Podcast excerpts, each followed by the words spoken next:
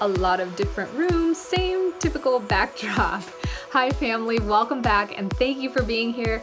On today's Freedom Friday, I want to talk to you guys about money and what it means to me, because I grew up thinking that money was hard to come by and wherever you were on the financial ladder was sort of where you stayed, and that it was really hard to get money and that things were expensive. And I didn't like that growing up, because a lot of the excuses that were made as to why the situation was so unhealthy and crappy in my life was because we simply couldn't afford to get out of it. And that was something that I was determined to not ever let happen in my life when I became an adult. So just to begin with, I I believe that money is just a game. It's kind of a fake game, but it makes a big difference at the very beginning. And then after you get your basic needs met, everything else is just sort of fun and really doesn't matter at the end of the day. So I really believe that money amplifies what you currently have. So you're if you're in a state of lack, or you have issues with spending and gambling or drugs, money's gonna amplify that. If you have a good heart, you can be happy without money, and you like to contribute and you like to grow and be smart, money's gonna amplify that. And it's why a lot of lottery winners go dead or broke in the first five to six years after winning the lottery, because it just amplifies what they already have. So if you are in the position that you believe money is going to solve your problem, Problems, I believe that that's not necessarily true. I think you have to know how to solve your problems first, and then the money comes. And what I have found that is true in my life is that when I continue to get a certain amount of money, there's like a threshold, like a bottom and a top. So you won't let yourself get so broke that you are living on the street per se, or that you're um, owing lots of people and now people are coming with a, a bounty on your head, or you may not get as rich as X amount of debt on your credit cards, or you never seem to be able to save.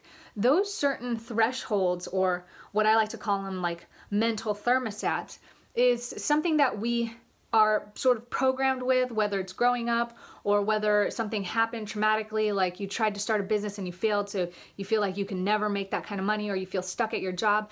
And the thermostats can change.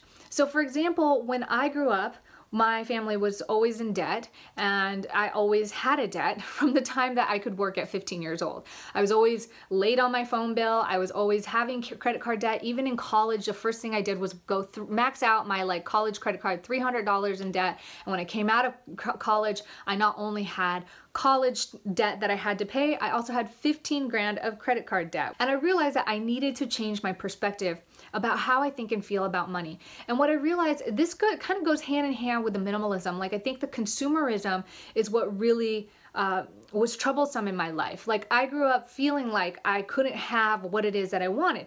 Even those things weren't necessarily materialistic. I felt like I couldn't participate in uh, the top dance team because I couldn't, we couldn't afford it as a family. I felt like I couldn't leave my home and be in a better situation with my family because we couldn't afford it. And so it, I sort of nurse that thought, or like ease that thought, by buying for myself and making me feel like, well, I can have whatever I want. I make my own money now. I can make my own decisions. And ultimately this is going to make me happy, when in essence it doesn't. And we don't, we're not going to go into the materialism. You guys know that things and items don't make you happy, even though sometimes we subconsciously believe they will.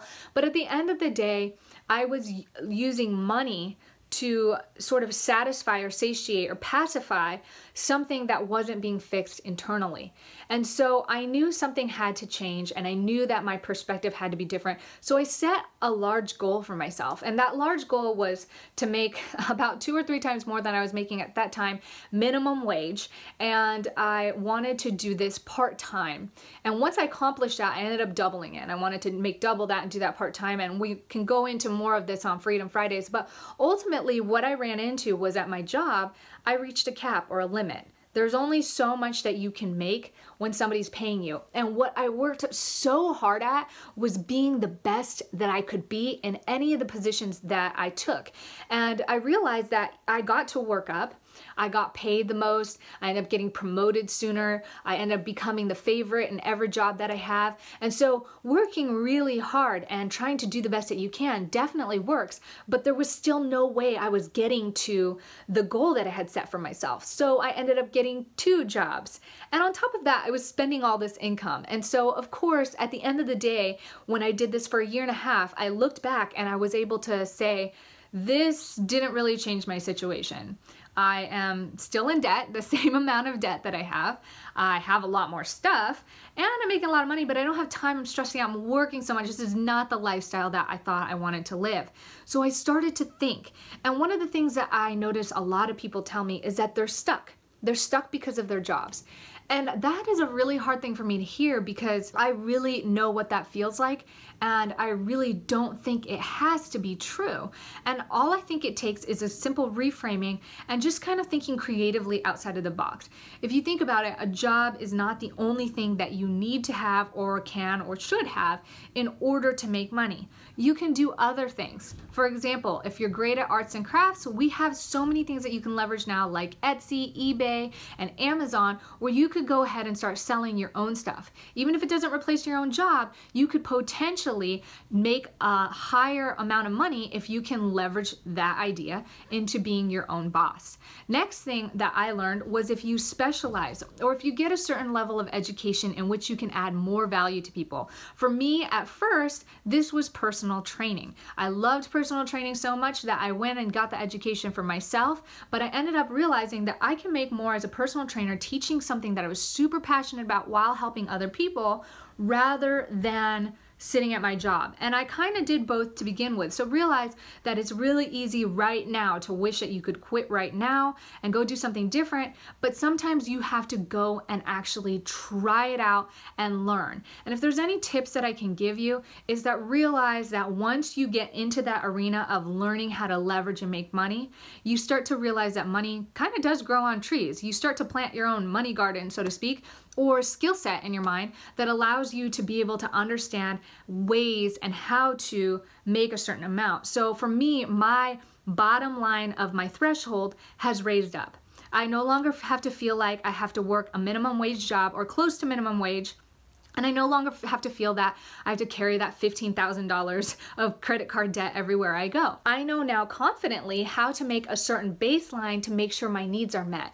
And so the idea is to constantly grow in that, to constantly question. You might get to a place where you're like, hey, all my needs are met. This is really great, but understand the market fluctuates. You want to make sure you have a retirement. If you have kids, all of a sudden your expenses grow, your responsibilities grow, like insurance, healthcare, schooling, and food and clothes and all of that. Education. So you realize that you have to kind of grow financially with your life if you don't want to get caught on the back burner, if you don't want to get caught in a kind of in a hole that you don't realize you're digging. So these sort of things take thinking and questioning. How can I do things differently, or how can I do things more efficiently? And I have to be honest with you, when I first started personal training, we did this on a contract system that was automatic credit. So you guys know when you sign up for a service or a subscription base, they kind of automatically charge your card. And I had all these clients, and the first month all the charges came in and just went straight to my bank account, and making two to three times more than I was making. And I just kind of felt like,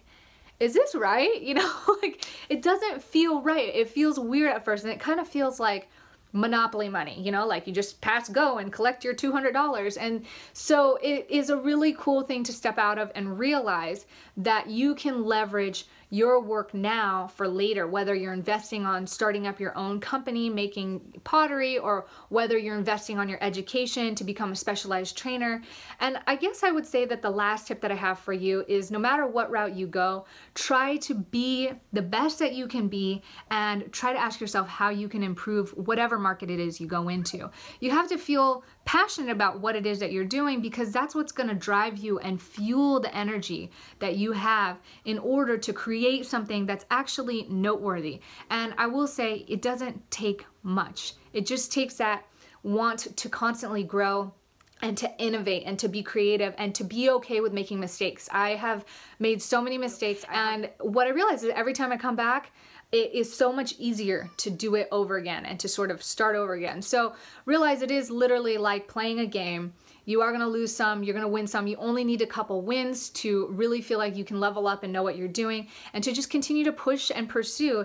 And as long as you know how to be happy without money, as long as you have all your stuff intrinsically together, you have your family, you are grateful, you are focused on your health and your well-being, at the end of the day, as long as your basic needs are covered, the rest of the money is just the icing on the cake. So I hope that a lot of these thoughts have helped you guys sort of think. If I know, like, there's so many different avenues that we can go into and talk about, like, in full length. So any of the things that we've talked about today, if you're interested, stick them in the comments below. I promised you guys a Freedom Friday, so here it is. I'm sorry, I'm still, we're everywhere. We're not settled yet. So I thank you guys so much for the well wishes of our travels. We've been traveling really safely. I'm so happy to kind of just be at a neutral place right now, but we are looking to buy a car and hopefully just find a temporary place to stay.